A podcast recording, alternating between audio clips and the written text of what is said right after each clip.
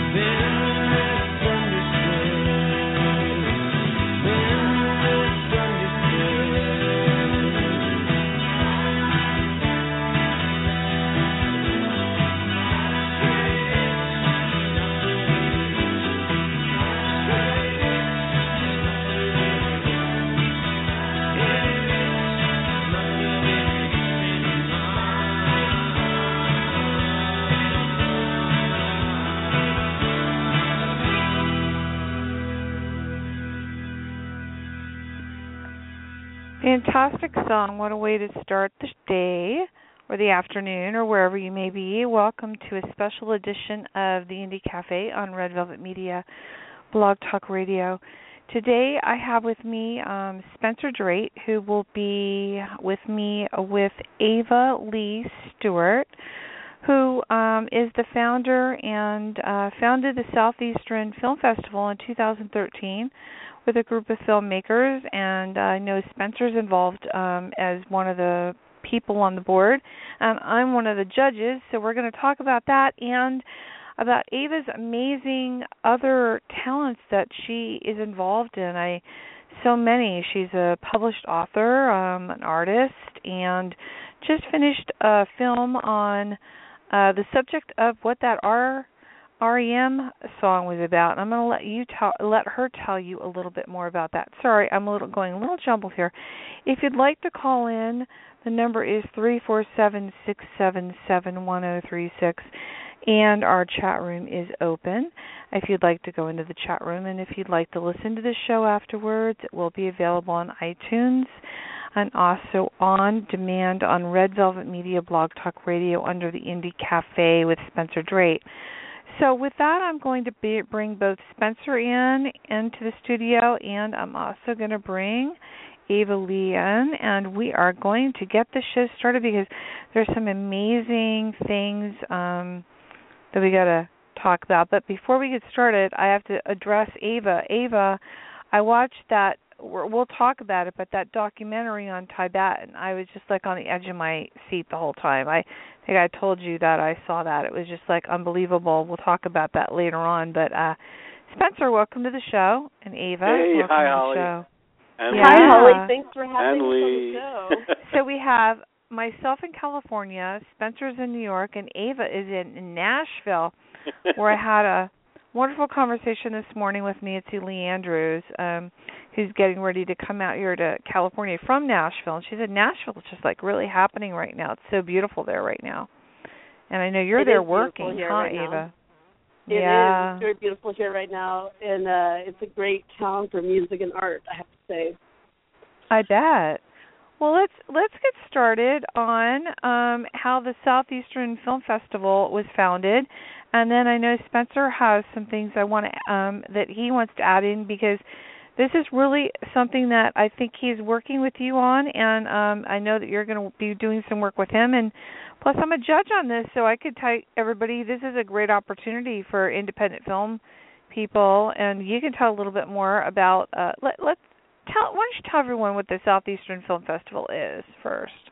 Well, Now they can enter. This, we founded Yeah. the Southeastern Film Festival about three years ago. It was a group Uh-huh. of independent filmmakers in the South, and we wanted to bring uh, the opportunity for audi- audiences in smaller towns to see independent film, and to Mhm. bring films that people wouldn't ordinarily have access to internationally and content-wise to um, you know a diverse audience. And so we have done about 13 screenings, and um, this is our third year, and we've grown from having um, you know less than a thousand submissions to almost over 2,000 this year, and um, we have uh, about 75 judges so far this year, and um, Spencer can talk about some of the amazing judges because a lot of them are his uh, professional connections, and um, Mhm. then we also have a lot of film judges that I'm connected to from all over the world.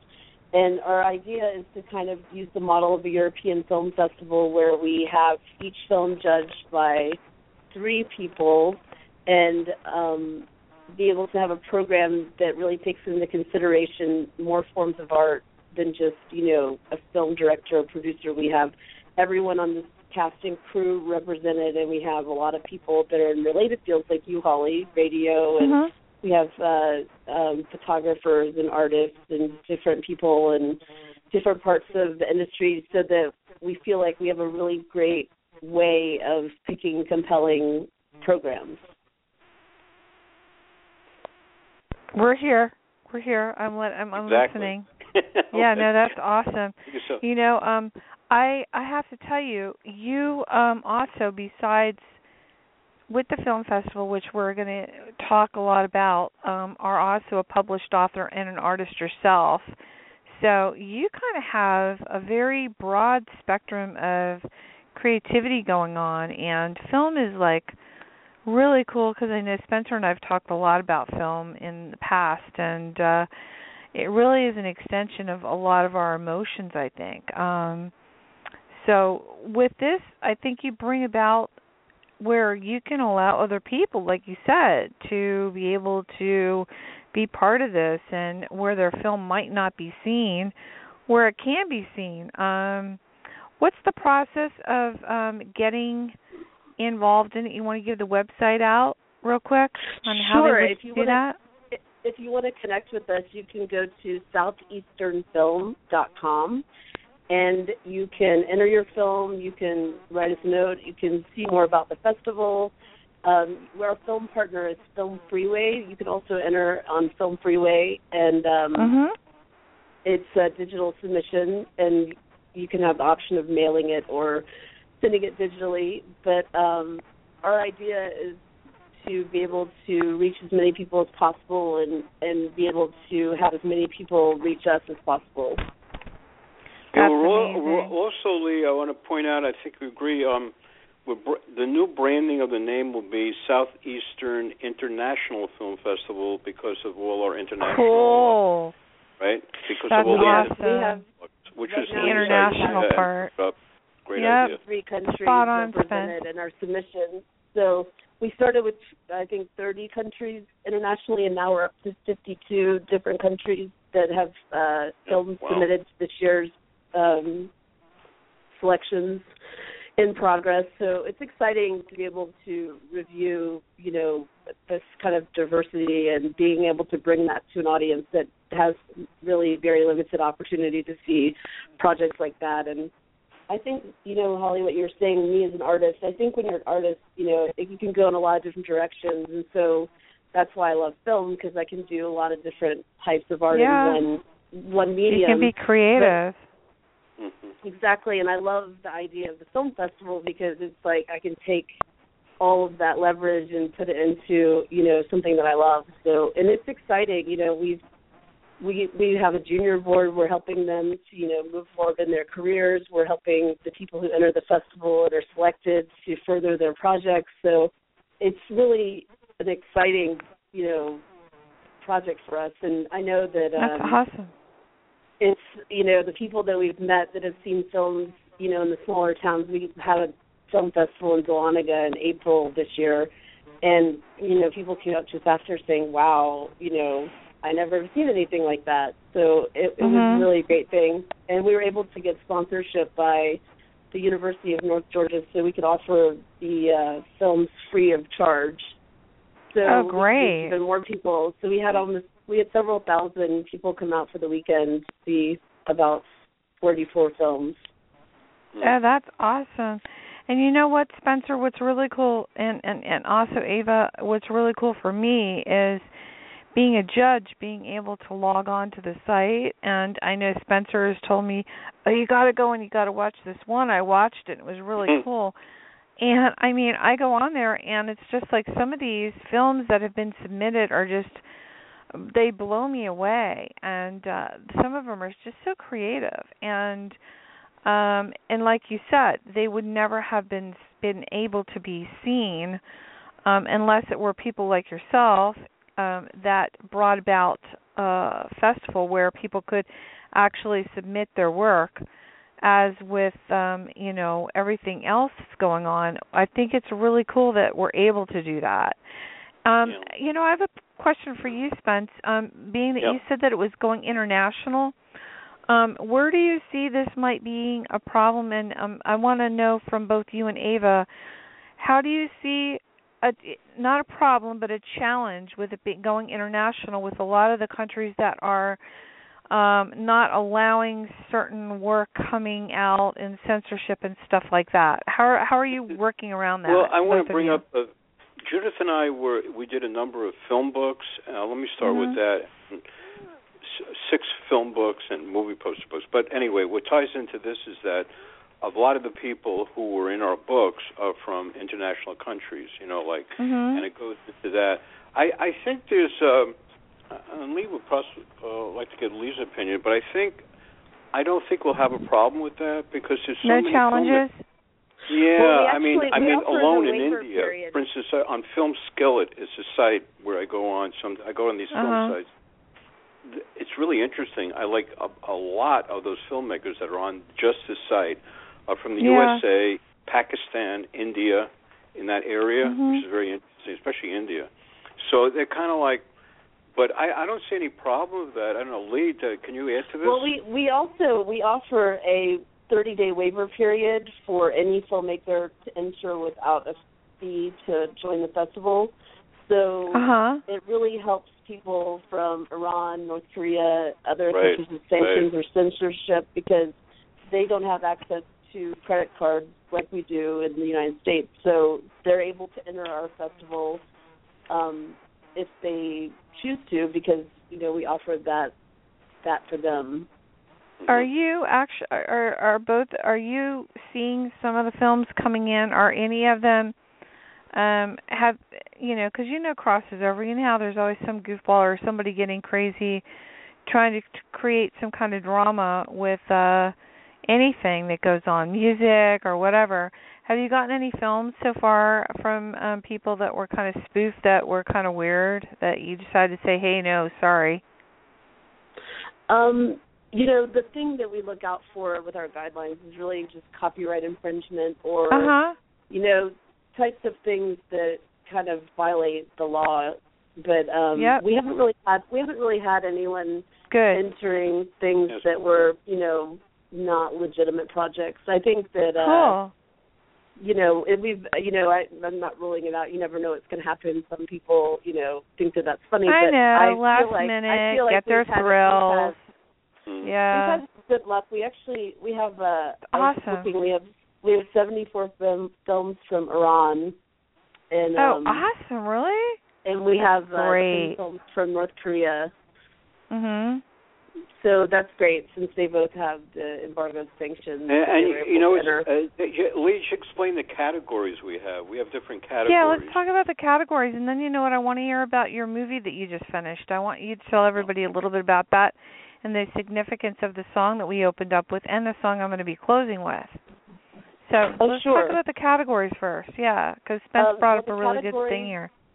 The Yeah. categories for entry are you can enter for feature narrative or short narrative, feature documentary, short documentary, experimental, animation, music videos, new media. We have a student category for narrative film and short films, and uh, a Southern spotlight for films that are local to the region, and a screenplay competition for feature screenplays and television pilots. Mm. Oh, awesome. Um, Right. Well, how are people? Um, what's the process on most of the people that are entering? Like, are they coming? Like, in other words, if they have an idea in their head they want to do a film on, right? Mm-hmm. Then they would just go ahead and they would get a, um, you know, start filming it, or, um, you know, like elaborately, or would it just is it is it pretty, is it pretty, you know, bare bones on all this, or how does it go? I feel like everyone has their individual approach to filmmaking. Um, Mhm. There are a lot of there are a lot of different types of projects, from you know a student film to a documentary film, and we, you know, judge it based on the category. But um, Yeah. I think that most people, you know, come to the table with a film. They you know have a compelling script, hopefully, and go to shoot it and edit it and the post production. I mean, some people you know have more resources for their project than others, but we try to take into consideration, you know, the different elements in our judging so that we also include not just commercially, you know, viable films, but also films that are really well done in their category. Mhm. Mhm. And then Spencer, what's the process? What do you guys do? How do you all of you and Judith and um Ava get together? Do you go how do you, how do you make the decision on this well, elimination? I'm a judge. Uh, Judith and I are judges like everybody else. So I would say that we're equal to everybody else judging, and then Mhm. um, you know, then the votes go in, and, and Leigh usually does.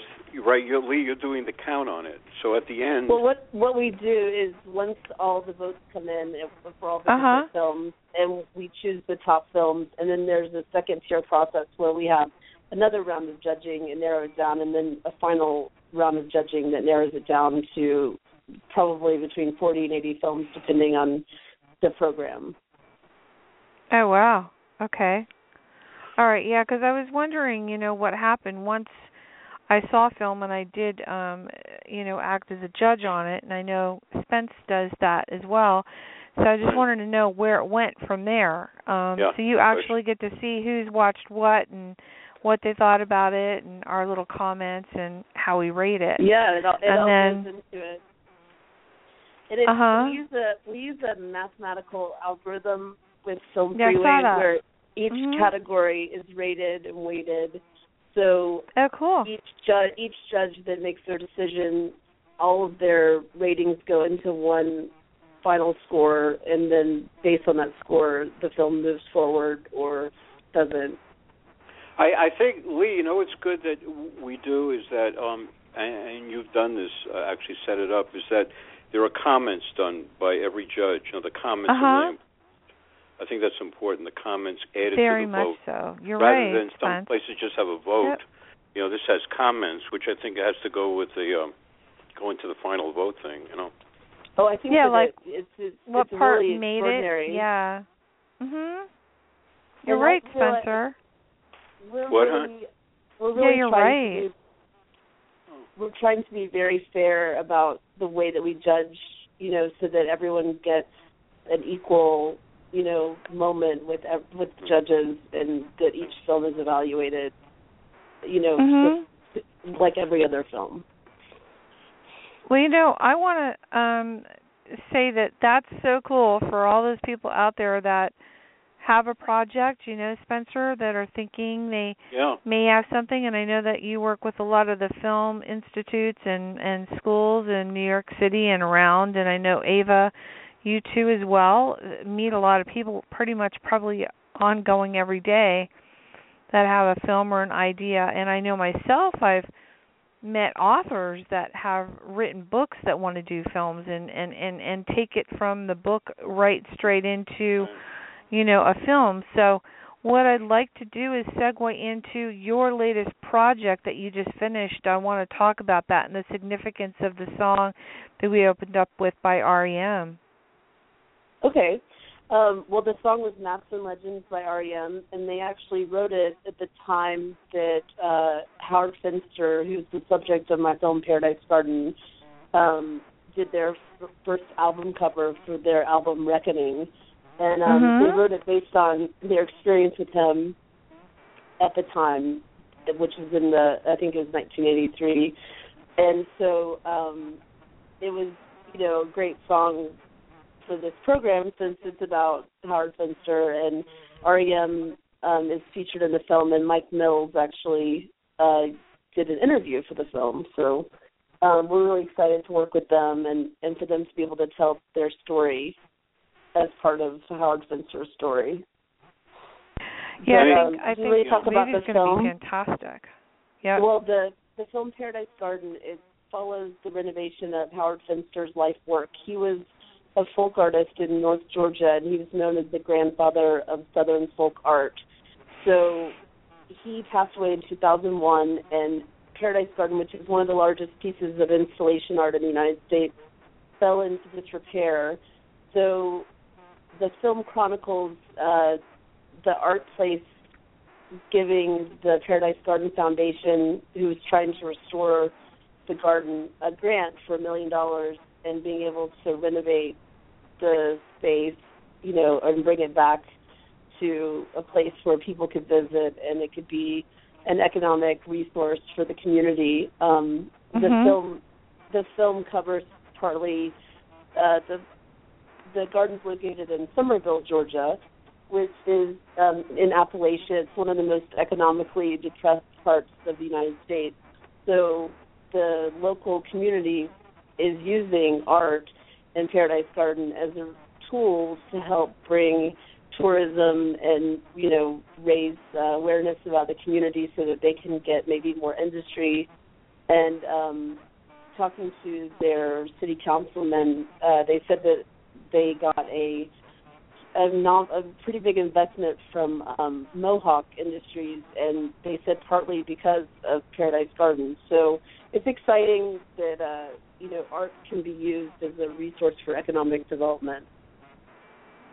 No, I, I I do, and I and I I think that that's amazing. Um, what do you know about this film, Spence? You've seen it in the making, and I know that you two were talking about a film. Yeah, that... I was I was interviewed in it. I think uh-huh. I brought some actually actually brought some people into the movie. Uh, I think what was interested on the concept was that mm-hmm. it's about this artist Howard Finster, who's self-taught, and I knew about him. Uh, being an art director in music, I knew that his work. I was familiarized a little bit with his work. What really amazed me is that everyone I called up that even wasn't related, I thought might be related to Howard Finster, they own a piece of his work. That's what blew my mind. I call up Mike, Michael Pilot, who worked with me at RCA, and he said, "Oh, I have a Elvis Presley piece or something," and, and somebody else said, "I've got I've got a piece of Howard's." He was so iconic in that way that, and he got around to so many different kinds of people, including very famous uh, people too. You know, he he his work was uh, very uh, self-taught, and he was mm-hmm. self-taught artist, and he worked with found objects a lot. And his work, if you have to see it, it's really amazing. He, he, it's hard to describe, uh, but his work is very different, and but it has an attraction to it. And obviously, like Michael Stipe and um, you know, and uh, REM um, got got attracted to him, and Talking Heads, David Byrne got attracted to him, and he was on a cover of a Talking Heads cover. But his work, it was about him and what he was, and I think Leigh did a wonderful thing of bringing out um, this. I call him a visionary artist that most people won't know, uh, didn't, may not know about, but now in a broad spectrum, the film coming out, I think a lot of people know about him. But he's very important, right? So um, that's that's how I gravitated to it because of the thought process of conceiving a film like this, you know, and um, it's a it, it, I've won awards already, you know, in two festivals, and it's going and it's being accepted in others right now. It's it's just it's keep it keeps on going, you know, and I think we can actually uh, you can see it. It's going to be at the LA Femme International Film Festival in Los Angeles on October 17th at the Laemmle Theater in Beverly Hills. Great. Oh, cool. So let's give that out again. Let's give out any upcoming um, events that are coming up. Go ahead and do that again, Ava. You well, want to tell everyone? Well, the film's the film's website is finsterfilm.com. We're also uh-huh. on Facebook at Paradise Garden Film, and okay. you can see the film in there. Los Angeles at mm-hmm. uh, the Beverly Hills Laemmle Theater on October 17th from 12 to 2 p.m. It's the LA Femme International Film Festival. And actually, we're showing a short version of the film in Nashville at the Women in Film and Media event this coming Tuesday. Um, and it is on Thompson Lane Regal Cinemas, I think.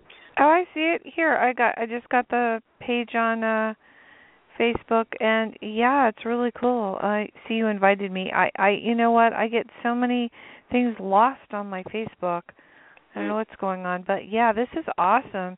Um again, if you want to see um a little bit more information about Paradise Garden, um you can go there and also there is an official page also on Facebook for your uh, film festival as well as Spencer um and myself we all have Facebook pages, um, you know, and we try to keep people Just in the loop of us. everything coming up.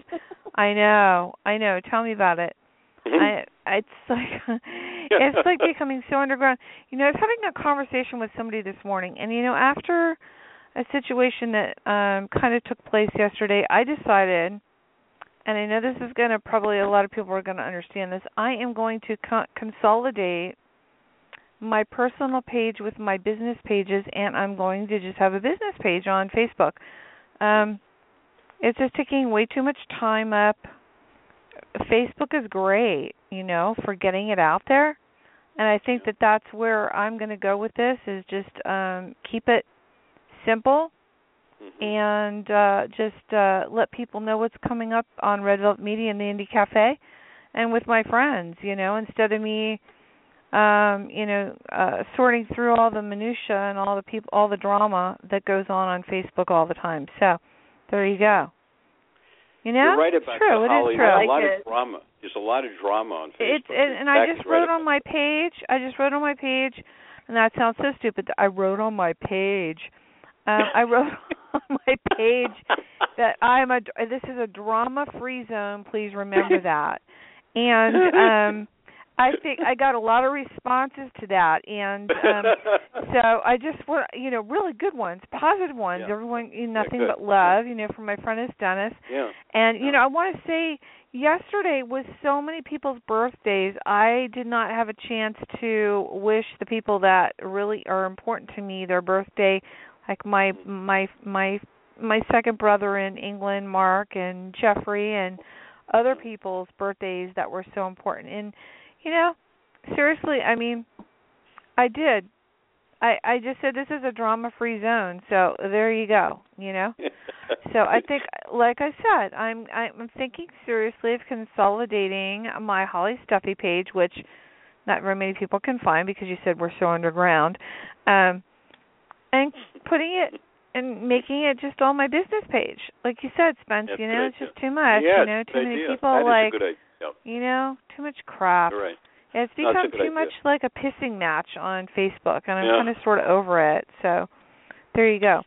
But getting back to your wonderful things that I think are really important that people need to know about on Facebook where they can find an outlet for their creativity. Um, Spencer's done some amazing work, um, and he just celebrated, I think, five years. And I was trying to tell you this the other day, but I knew you were running in and out. Five years of his 545 book that um, premiered, not just just recently and also um uh, a few other things um with Glenn Glenn Kidd and his CD because you know did you ever see that one link on there where it says on this day where you can go back and you can see what happened on that day like 4 or 5 years ago you can you know, see it's funny I never did I never did that I love that. It's amazing. And I have wow, found I, I have found albums and pictures and things on there that were like, you know, and I'm like, oh my God, Spencer, it was five years ago today. Well, yeah, you know you what? Know? I mean, you overlooked something that was really, and you know about this. I started with you in 2010, five years ago. I know, I know, That's and here we time. are. That's big time. That's big time. You know, so here yeah. we are, you know, and we are still going strong, and we are branching yeah. off. um into some other things. Uh, Spencer and I are both are, as well as you working um, with Ava. Um, Spencer and I are going to be working on some other projects too, and we're really excited about it. And we want to bring all of our create creative people together. I mean, it's really important, I think, because I think that having the radio show and being able to talk to all the different people, we've all been able to network more and we've met people that we probably never would have met if it hadn't have been for being able to do a show with them, talk to them, see what they're doing, like you with your with your film that you just finished, and and and, and creating this event for people from all Mm-hmm. global, like globally, like you said, globally, Spence, for people. Yeah, I and also uh, I'm very excited because I I'm involved. I just created a logo for the new fest. Right, right. Yeah, Lee? I want to hear about Logo. that. Absolutely about that. It's really logo. it's really Spencer- beautiful. I I didn't mean, get to see it yet. He won't show me. I can't. I well, We have, we're going to launch it officially soon. He won't but, show um, it to me yet. Damn. but, uh, What's wrong with you? secret. No, I'm just kidding. Talk No, to you what, it's, like uh, three times a day? He just send it to me. Well, Right? it, it's a whole it's a whole it's a legal fantastic thing. You know. surprise waiting to happen. It's going to be a great change. We well, you know, it makes a lot of sense to be the Southeastern International Film Festival because of as we move forward the content of our program and the goals that we have for the festival in the future. So it made sense to make the logo reflect that. And I think when you're growing a startup, kind of a grassroots effort, you know, it takes time to kind of figure out a few things, and this is a really great step for us. I'll And tell you. I got to tell you a funny story. Lee, I got to add to the story. The funny Okay, part right. about the, the really good, you know about this, Lee. It's like Lee calls me up and says, you know, I think I we should name this like South Eastern International Film Festival, and I went boing, you know, and I said, and then I started thinking, I said, wait a minute, I had such a problem with SEFF in designing because it has nothing going that you really can work with. But all of a sudden, as soon as she said S I F F, I said, wait a minute. So Judith and I got together, and I said, wait a minute, this I has got a, something with film, a strip of film, something. And then you'll see what's created is amazing. It's it's like the logo is so right, Lee. It's I so amazing. can't wait Well, it's, see it's really great. We incorporated the idea of you know film going digital and the motion of what we want to accomplish. It's really it's a it's a fantastic logo. It's worth the wait. no, I I want to see it. I want to see it, You're and see it. uh, You'll see I've it heard a lot about it. So see it first. well, we just we just finished it really literally last night. So I mean we Yeah. just oh, cool. finalized it. So it's really it, we really just did that, but it is uh, it's exciting, you know, all the steps that we've made to move the festival forward and Mhm. to make sure to be able to, you know, get access to people well let people have access to all the information in the films and the screenings. It's really an exciting time for us. You know, what, Lee, I got to ask you something, and I don't, I don't know this because I haven't been. You know, I'm I when I judge, I don't. I wait usually to the end because I want to see every, as much as possible in. You know, I really don't do in the beginning for that reason, Uh-huh. like last year. But do we have any filmmakers from South America? That's what I was interested in. The judging or or, Uh, uh, no, or film. entered. Oh, Film. we do. Film we entered. fil- we do. We have um, um, a number of films from South America. I was just going to look for you. Um, That's interesting. You know, South America's interesting. I always, you know, I always think of the Eastern Bloc. I think of Europe. You know, first I'll think of you know going overseas in that area. But you know what? South America is very interesting. I mean, it's like we have uh, we have Argentina, Colombia. yeah, um, yeah, great. That's great. That's amazing. Ecuador, Ecuador, um, and uh, Venezuela, Uruguay, Oh, I love it. I Bolivia. Really? Peru.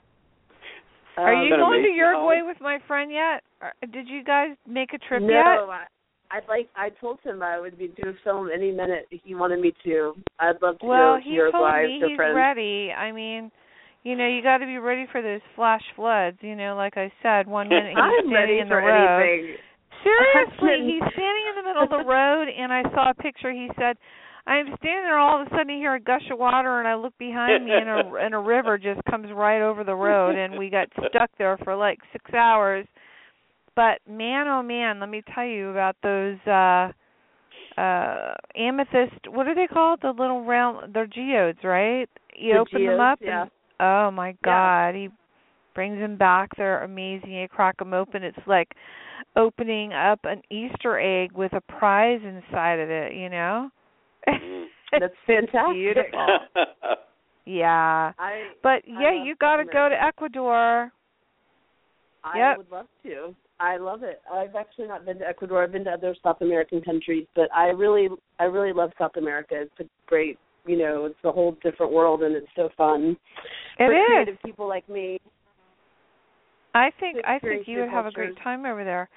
So you know, Spencer and um Ava, out of the films that you guys have gotten so far, have you um gotten anything that you feel that was really really important you want to you want to share it with people and tell them a little bit about maybe what you saw I so far? well, I don't want to talk about the current program because you know it's still under evaluation. I, I don't Yeah. think it'd be fair to to single out any one person. I agree. But, um, but for the uh, previous program, we had a film called Wildlife, which actually uh, got distribution and is premiering today um, all over the Oh, wow. country. And um, so it'll be in local theaters. It's called Wildlife, and also um, the Curse of uh, Bigfoot. It was also really? Yeah, yeah, got yeah. I saw that. So 2 Uh-huh. of the films that we worked with have gotten distribution so far, and um, Wow. a number of other films are in consideration. It's exciting that um, you know to work with filmmakers and for them to see their projects move forward. Mhm. Yeah. You know, I I agree. I agree. I think it's really good when you see something that you've actually been part of and then you see it come out. So, how does it feel for you? I'm sorry. How does it feel for you now that you've finished this film and you see it? And have you I'm I'm sure that you've watched the dailies when you've done it all, right? So, Oh, for the Paradise Garden film, yeah. I um I I mean it. You should be took a long proud. I am proud. It took a long time for the film to come about. It actually started with um one of our producers, Trey Lefebvre, who was an architect and he was involved with the Georgia Trust for Historic Preservation. And he was working with um the now executive director of Paradise Garden, Jordan Poole, and they brought me in to do, you know, at first it was kind of a marketing video to help them secure the grant to renovate the garden. And then that's how it started and then we ended up, you know, finding more about the story and I was really interested in the idea. People took pilgrimages from all over the world to talk to Howard Finster at Paradise Garden and you know a lot of really famous artists and musicians went to go talk to him and it was a really interesting idea to me that so many people were drawn there and um so I just started reaching out to different people that I knew had had been involved with Howard Finster and um you know I was very lucky that almost all of them were willing to do an interview and um I think it's really a testament to who Howard was. You know, he was a Baptist preacher until he was 60 years old, and he retired, and he was a bicycle repairman. uh, Kind of, and Paradise Garden is kind of literally his backyard. So um, he got a vision one day from God to paint sacred art, and that's what he did. And he wanted to reach as many people as possible with sermons in paint, is what he called them. So his messages were a lot. A lot of them were biblical, but some of them were just very simple and to the point. Um, he tried to use simplicity to reach people, and um, when he, uh, at the end of uh, you know his career, he had created over forty-seven thousand pieces of art. Mm. Wow, are you serious? That's amazing. Yeah, um, I think it was more than Picasso, but they call him kind of like the folk art Picasso Mm. because he's uh you know, he's very prolific. He did a lot of different types of art. He did the sermons in paint, he did sculpture, he did wood carving. And Spencer was right, he was a visionary artist because he actually saw visions. Um he's part of the outsider movement and he's self taught and um you know, he's also known as a folk artist. But it's hard to it's hard to classify him into one category because he did so much. Yeah.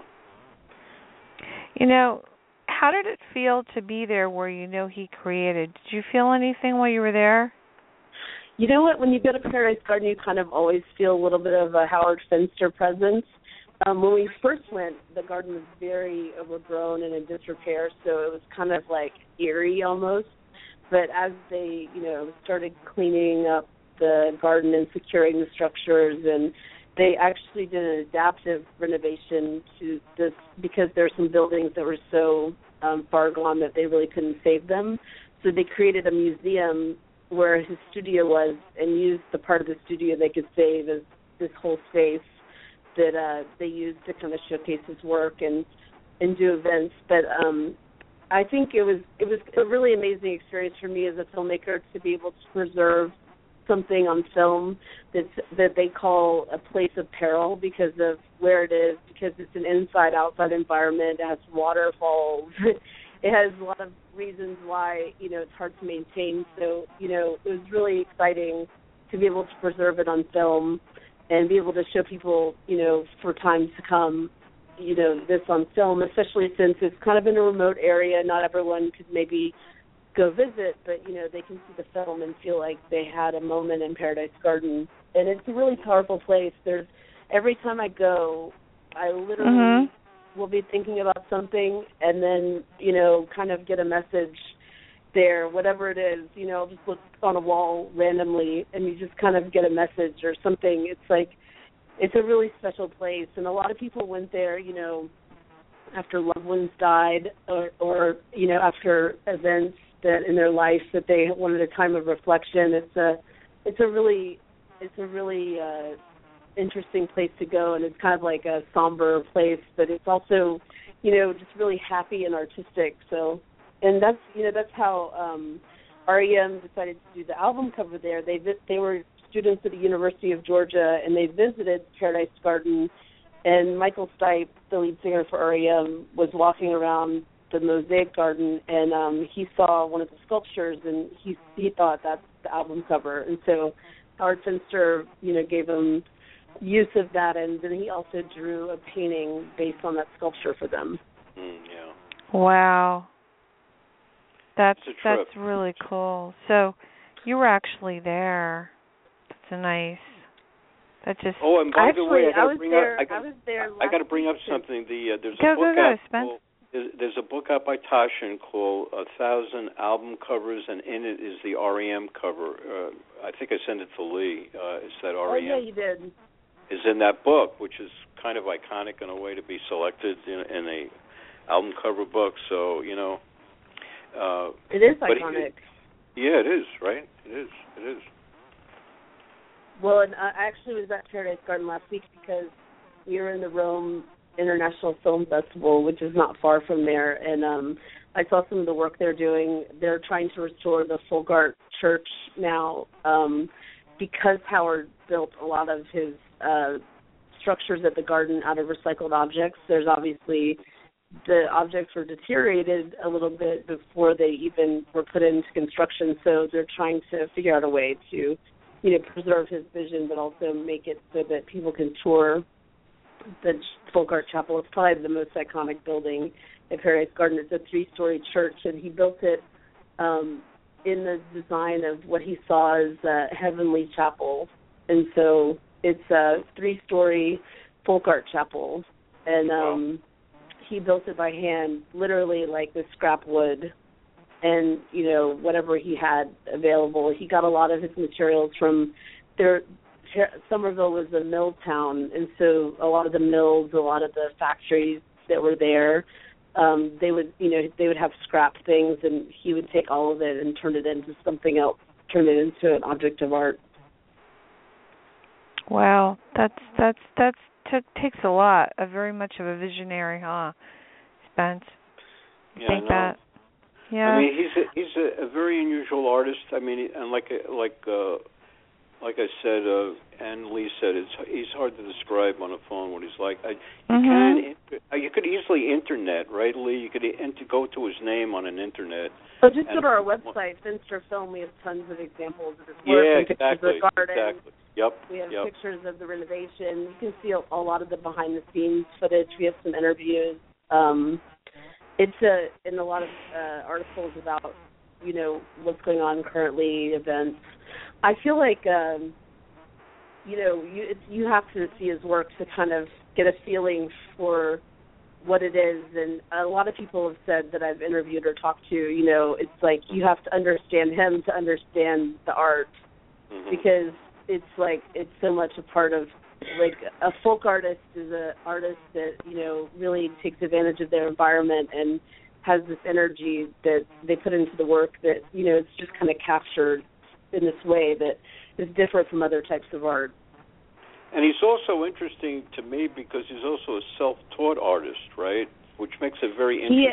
he actually he Yeah. was from Valley Head, Alabama. He had a seventh grade education, and um he he literally when he saw the vision in the garden after he retired as a Baptist preacher, he got a dollar bill out and he started to paint George Washington, and he painted it three times, and then he painted it again, and you'll see a number of George Washingtons in his work. It was the first thing he ever painted, but um he said that really? in the vision yeah he said in the vision that god said you know i want you to paint sermons and art. And he said i don't i don't know how to paint. And he said and then it was like the voice said you know you know just do it. Paint something. And so That's he just pulled the dollar bill out and just painted. And that's how it started but he That's you know, you can see his work. He you know he had a natural propensity for art. He uses like Mhm. perspective and dimension. So i mean he probably was artistically gifted in some way even though he didn't think he was. And a lot of people leave the movie saying you know i've never tried that and i think i might want to try this type of art because he kind of gives everyone this wow. blank slate this permission you know. I Mhm. wasn't an artist and i just went and tried something and look what i did Wow, that's great. That's a great. That's, great. amazing. Now, Ava, talk about your book that you just wrote that got published about your mom. Oh, I have a book about. um It's actually um my mom was in a ski accident, and I wrote a book called Memoirs of Oblivion, which is about Wow. um her accident and what happened. Um and we had, you know, a lot of challenges with um the medical institution we were working with, and um I was kind of a patient advocate for her, and we ended up having to do a medical rescue, and you know, just in general a traumatic brain injury is a whole different type of experience. And you know especially with what's happening you know with uh the war in Iraq and the war in Afghanistan and a lot of people now are suffering more from traumatic brain injuries it's something that uh I wrote the book you know really just so that I could try to help people that might be in a similar situation as I was but a lot of people have contacted me because they you know they didn't maybe understand brain injuries on a level. And i think it you know it's it's not a book that you want to read you know for happy go lucky necessarily but there are some comedy moments in kind of a dramatic way. But um i do think that uh it's important for people to understand that that's a challenge that affects a lot of people, and that it's you know something that uh, you know doctors are still studying and we're trying to learn more about. Yeah, you know that that's the important part. Um that you you know get you don't have over expectations of the book, but you get it, you read it and you get the message that you're supposed to. I think everyone gets a different message from something. Um it's true. But that there must have been very trippy for you to be writing that book. You know, I I felt like I needed to write the book. It was it was like I was con- you know, as a writer, you have stories in your head and you're compelled to write almost. It's like you want to Uh-huh. get the story out.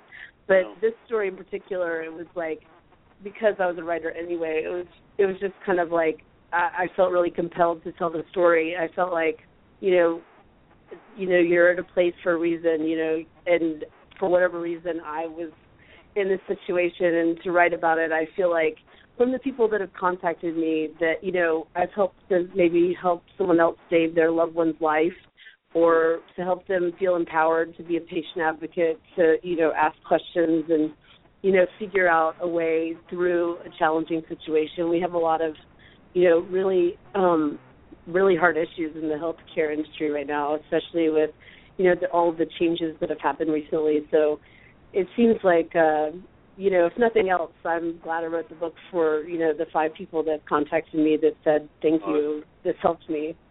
Yeah. Ava, But how many we books actually, have you published? a. I've written nine books, but uh, Nine. I was gonna Mhm. I was gonna say that uh, we actually adapted Memoirs of Oblivion into a screenplay, and we're hoping to make it into a film. Actually, like Wow. everybody wants to with their book. but I Yeah. think it would that be would a really be so interesting film. cool.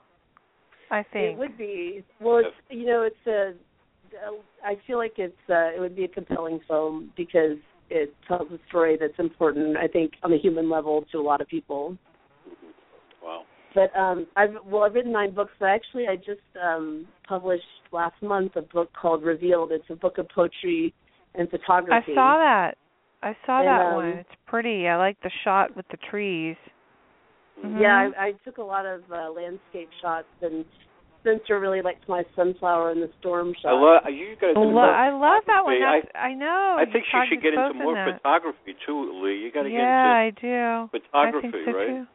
Well, Yeah. I love photography. And, you know, sometimes you get busy, you know, doing other things, but I, whenever I have a chance, I love to take, you know, like stop and actually, you know, take pictures with a purpose, like pick, you know, the location, the time of day, like I would a film, you know, a photography moment is like a mini film set in, in like one snapshot, which is fun, is a challenge.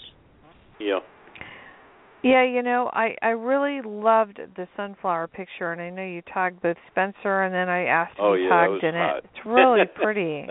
Isn't it? I Yeah. you know, it's like the It was literally like the perfect storm. It was on the Fourth of July.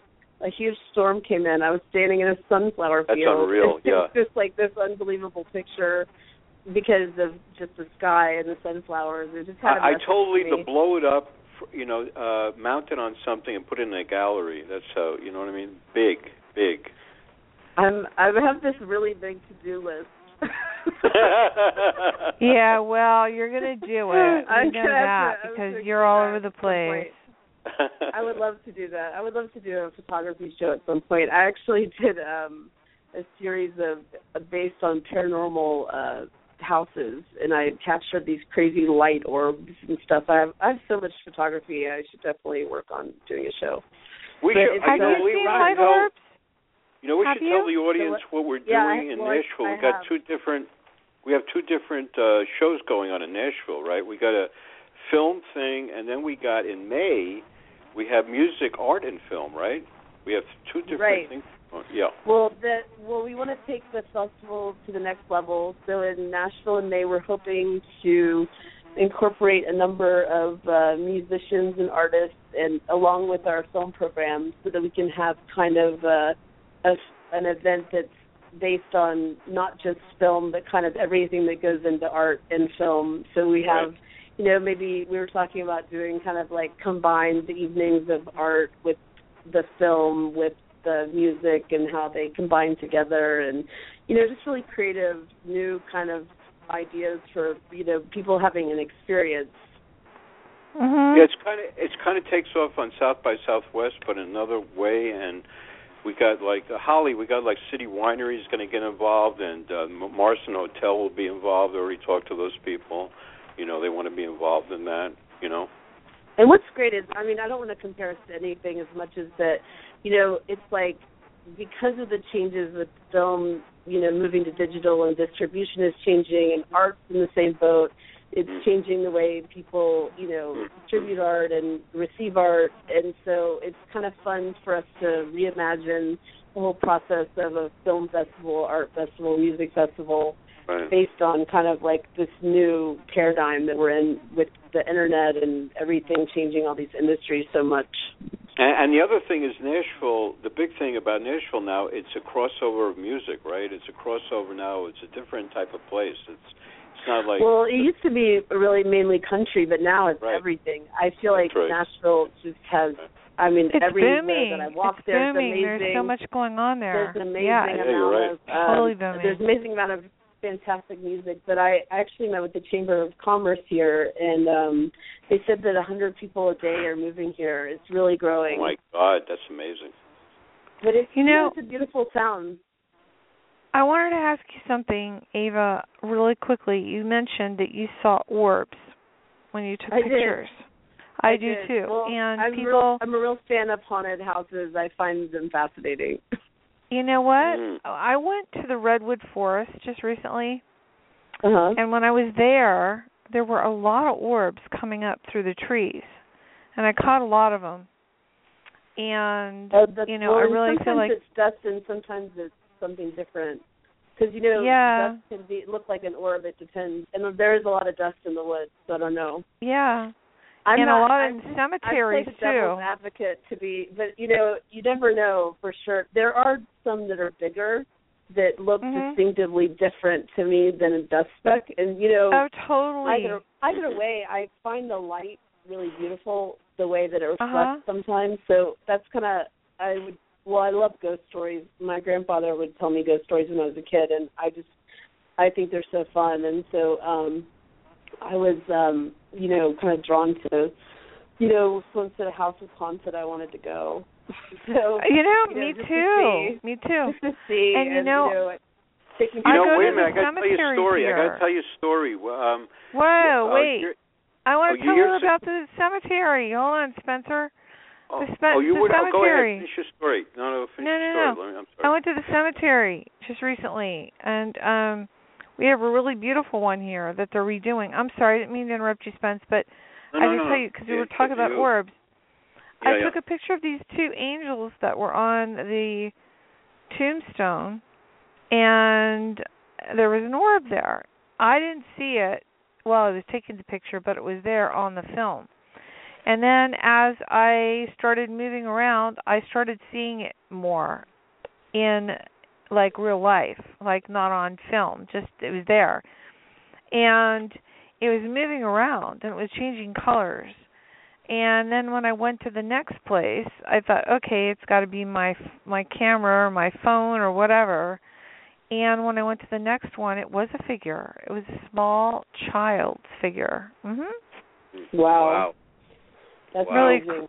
Trippy, huh? I've had weird. I've had weird things captured. I when I do when I did that photography, I kept the shutter open longer because it lets more light in, and if it's darker, Yeah. you know, you can get more of an image. But I think doing that, I captured you know some interesting light. So it was, it was really fun to play around with as a photographer. But I was um kind of like, wow, what's that?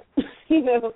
Because you know, and when you open the shutter for longer, it, if you move the camera at all, it can be a little bit blurry. But you know, I had it on a tripod, so I don't know. It's just fun. that would be a fun cool. show. What were you gonna tell us, people think of Spencer? I want to Well, hear you know, it, it's.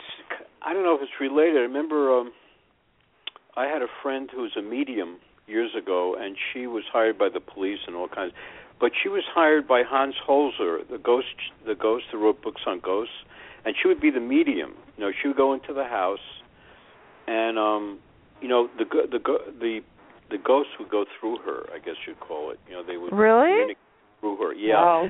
Oh, and you mean and like and, would, and she was. um, you know what's interesting? Yeah. I got to tell you the whole story because what's hear it. interesting about on about her was as a person on the earth, she was very conservative, very conservative. You look at her, you would know, very conservative. Worked in a publishing company. I met her there, but she she told me forecasts of things that she did with friends of mine, and they told me it was unbelievable. She would tell somebody something, and it happened. It actually happened. When she was a little girl, she didn't know why she was doing things. You know, and her parents didn't understand her.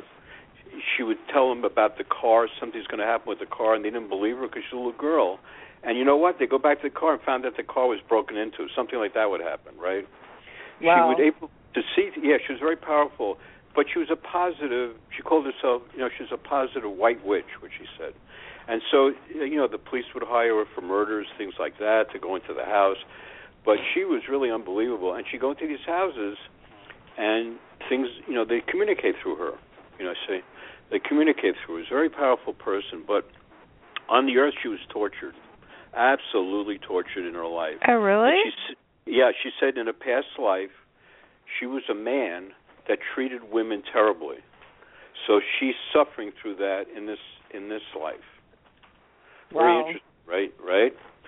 So, um, I mean, it, it was a whole trip. I mean, my friend Sally told me a story where her mother was in the hospital, and this, and she called her up and said, "Sally, you're not going to get the right diagnosis." So the doctor, after the weekend, so she she gets a diagnosis on a Friday, goes up to see her mother, comes back on a Monday, and the doctor called back and said it was not the right diagnosis. She called her, told her about. I mean, she told her ahead of time this whole thing, and it happened. It's really weird. She was like that. I mean, she had this powerful. um What do you you know, Holly? What do you call it? Um, whatever. She had a powerful Energy. Psychic? energy. Right, right. Yeah, she had a powerful energy, but she used it in a good way. Okay, that's the most important thing. She used it in a good way, and um uh, she was just amazing. I, I can't even express what she was like. I mean, she was just unbelievable. but she was real, and she had these powers. And So she acted as a medium then. In other words, Yes. she sat down and the person went into yeah, she'd walk in the house, and the ghost would communicate through her, and be saying things, and would go through her. You see, it'd be going. Through, and Hans Holzer wrote books about this thing. She was actually on NBC. She had, they did a documentary on this whole experience of going into houses, and she was on it on a program on NBC years ago. I saw it, but she was amazing. Yeah, yeah. The, the ghosts would be communicating through her. The voices would go through. Wow. her. amazing. That's right? amazing.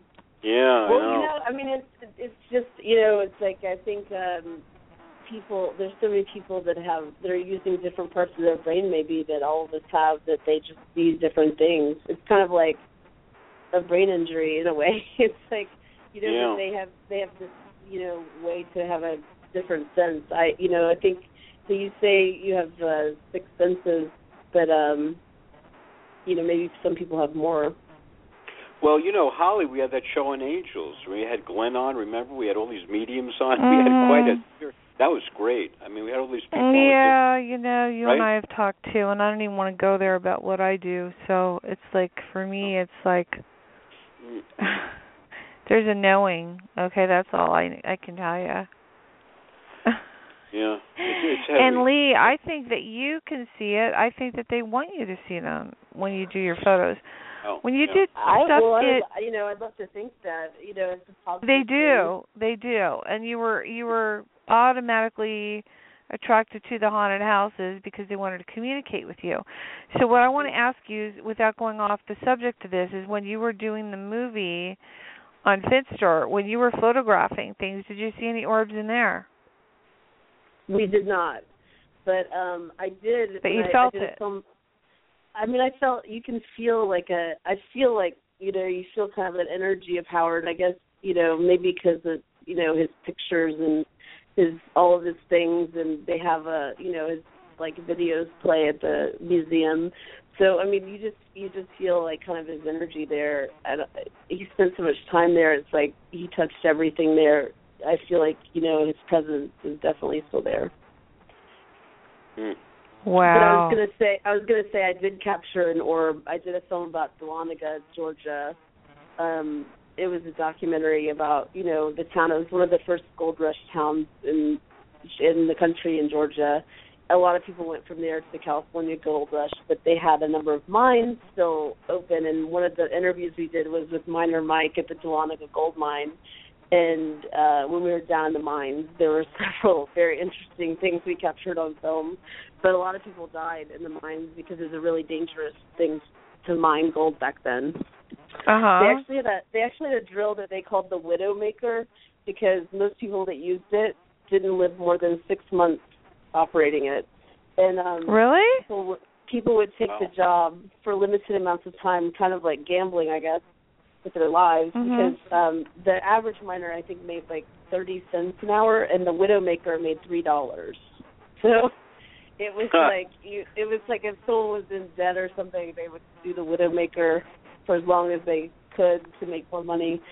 Is it you know, there's a lot of really interesting stories and I really love history, but you know, just it was really interesting to go to a town like that that's so unique, built on the gold rush in Georgia.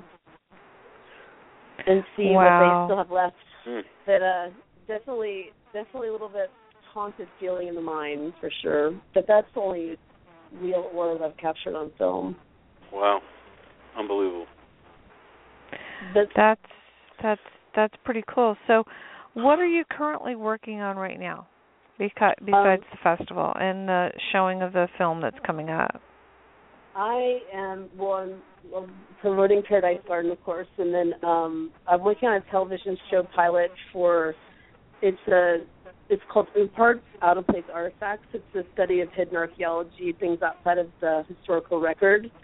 And then Mhm. um I'm finishing my next novel, which is called The Invisible State, and it's about a um female archaeologist in South America, and I call it Indiana Jones meets Lord of the Rings. but I'm not Mhm. going to tell more because it's not done. But it's uh, it's really uh, an exciting, you know, time for me. So I have to have some time to write and work on the film festival and get any projects together. And Spencer and I are working on a film, a documentary film about vinyl records that uh, we're working in development with and um, talking to a lot of different people about being involved and moving forward. Right. Wow, that's pretty cool. You're working on a lot. So now, what are you um working on this weekend? You're going to be in Nashville all weekend. Oh, I'm going to be in Nashville. They're actually they have a, a really big uh, music festival in Franklin going on that um I am uh going to be doing the screening of it's a preview of Paradise Garden. It's a screening of a couple of Southeastern Film Festival films from last year on Tuesday Mhm. at Re- Regal Cinema in um on Thompson Lane. So you should check that out. We'll, we're going to put it on our Southeastern Film Festival website, southeasternfilm.com, and the Facebook page for uh, Southeastern Film. Okay. I think I have too many websites and Facebook pages. No, you know what? You know, um, it'll all it'll all come down. everyone. It'll all come down. To be able to get the information. I'm sorry, it all comes down to what? No, it'll all it'll all come together. Meaning, it'll all come down together. You know, all your sites will kind of like follow each other. So I think that you're going to be okay. well, Um, and, you can find me by my name. I have the face a Facebook page, Ava Stewart, and um, um, my company's artwhat'sfilm.com, and you can find all my projects on my website. Awesome. Okay. All right. With that, we are ending the show with a song that you chose called. Hold on a minute. Man of It's Man Visions. of Visions. Well, and I want to say it's Sea Monster, Adrian Todd Webb. He's a great artist. He's actually one of Spencer's books, I think, or Spencer knows him. Yeah. But um he uh he wrote this song about Howard Finster and it's one of the songs from the film. Okay. All right. So, Spence, do you have anything What- more yeah, I, I just want add? to say one thing. One of our judges, the famous Roddy Bogawa, is having Mhm. a MoMA opening next Friday. Wish you're in New York, Holly and Leigh. Um, cool. his Storm Thorgerson movie, and uh, we're invited with Pamela Bell, some other great film people, and um, it's going to be quite an opening. But Roddy's a visionary filmmaker, like Leigh, and so um, and he's one of our film judges, and he's he's done some amazing. He's I an just had a- amazing film judge. yeah. That's Yeah. great. So I wanted to mention Well, mention I that. can't wait to look at some more of these films, and uh this will be fun. I did create my account, and I'm I've logged in a couple times, and I've looked at some of the things, and I'm looking as they come in. So I've put alerts on Oh, there, so I know. Yeah. Oh, good. So Well, I want to thank you for being part of here today. Yeah, and Thank you for having me on the show. Thanks for calling in from New York and hosting this show with me. Um, and we love it's always Leigh. a pleasure. Yeah, and if you well, missed the beginning, you like I too. said, we love you. Yeah, if you missed the beginning of the show, the show will be available on iTunes afterwards, and also on uh, Red Velvet Media Blog Talk Radio under the Indie Cafe um, with Spencer Drake. Um, we're going to create a special section for that soon, so that you can pick up all those shows separately. So if you want to go through and just see what's going on, you'll see that. And um, Ava Leigh, have a wonderful weekend and take some really awesome pictures and enjoy the music festival and have a great one. Thank and with you. that- you too, Holly. Yeah, no, I want to say it's Friday, Leigh. everyone. Yes, And yes, yes. my fa- my my my disciplinary words for the weekend: please do not drink and drive. Um, I always say that every Friday because it's very important.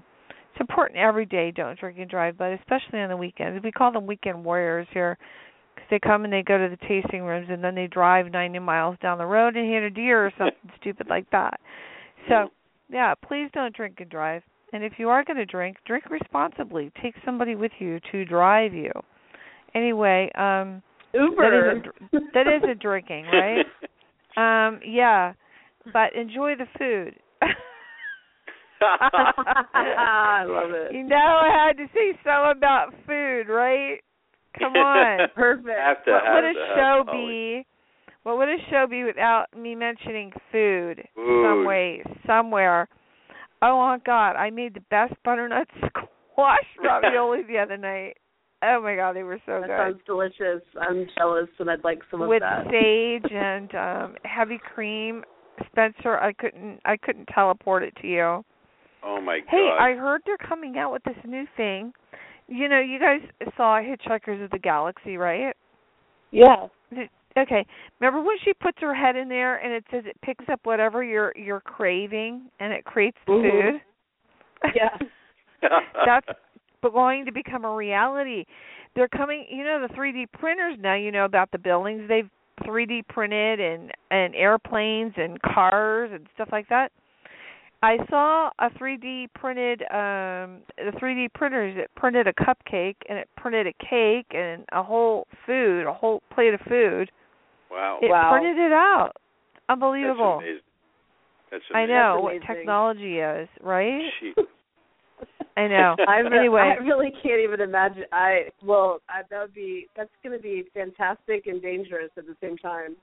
Right. And we're going to be able to get places faster. They're building an underground tunnel here from San Francisco to LA where you can get there in 30 minutes That's incredible. In a little tiny pod that goes underground. It's going to go like That's at going the to be a speed fortune. of like an airplane.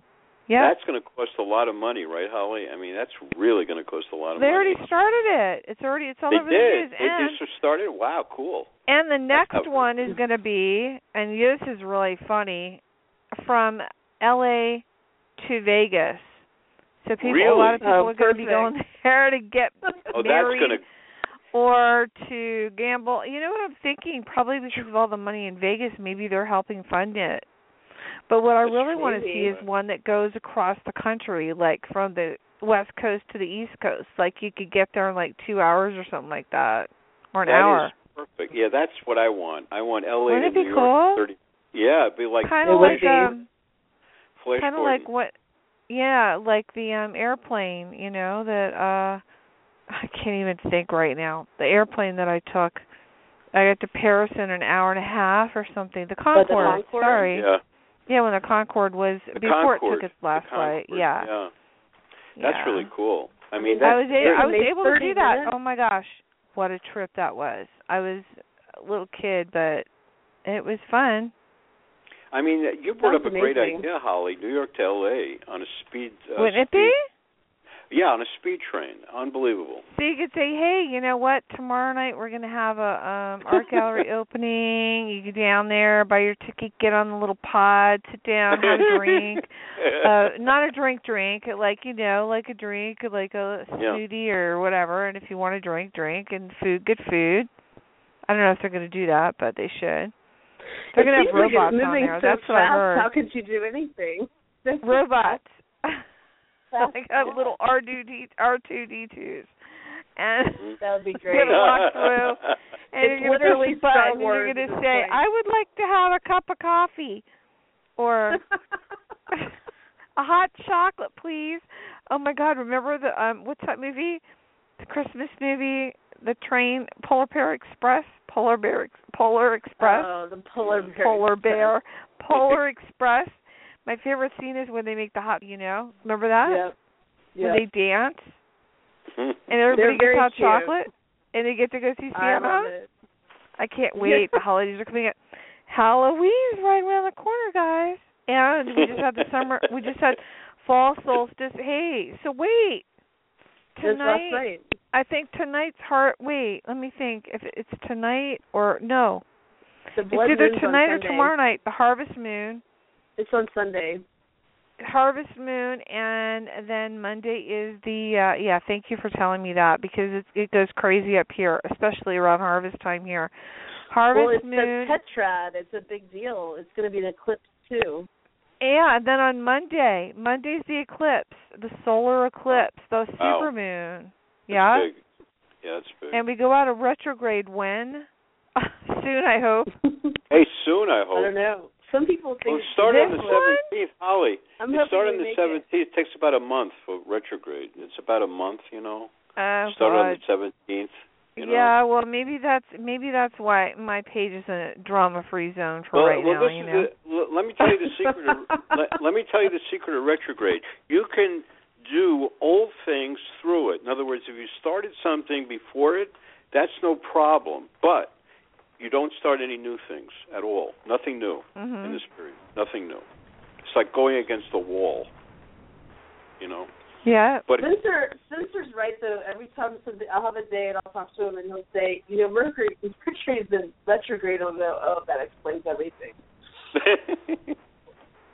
But Yeah. true though. If you don't think about it, then all of a sudden it's brought to your attention and it all makes sense. Oh, you know, I I go through a day. Holly, you must go. I mean, I don't know. I I went through a day yesterday to pick up my meds at the drugstore, and two people couldn't communicate to each other. It was like that, and it was such a simple thing to find my meds. And you know what? It's underneath the table.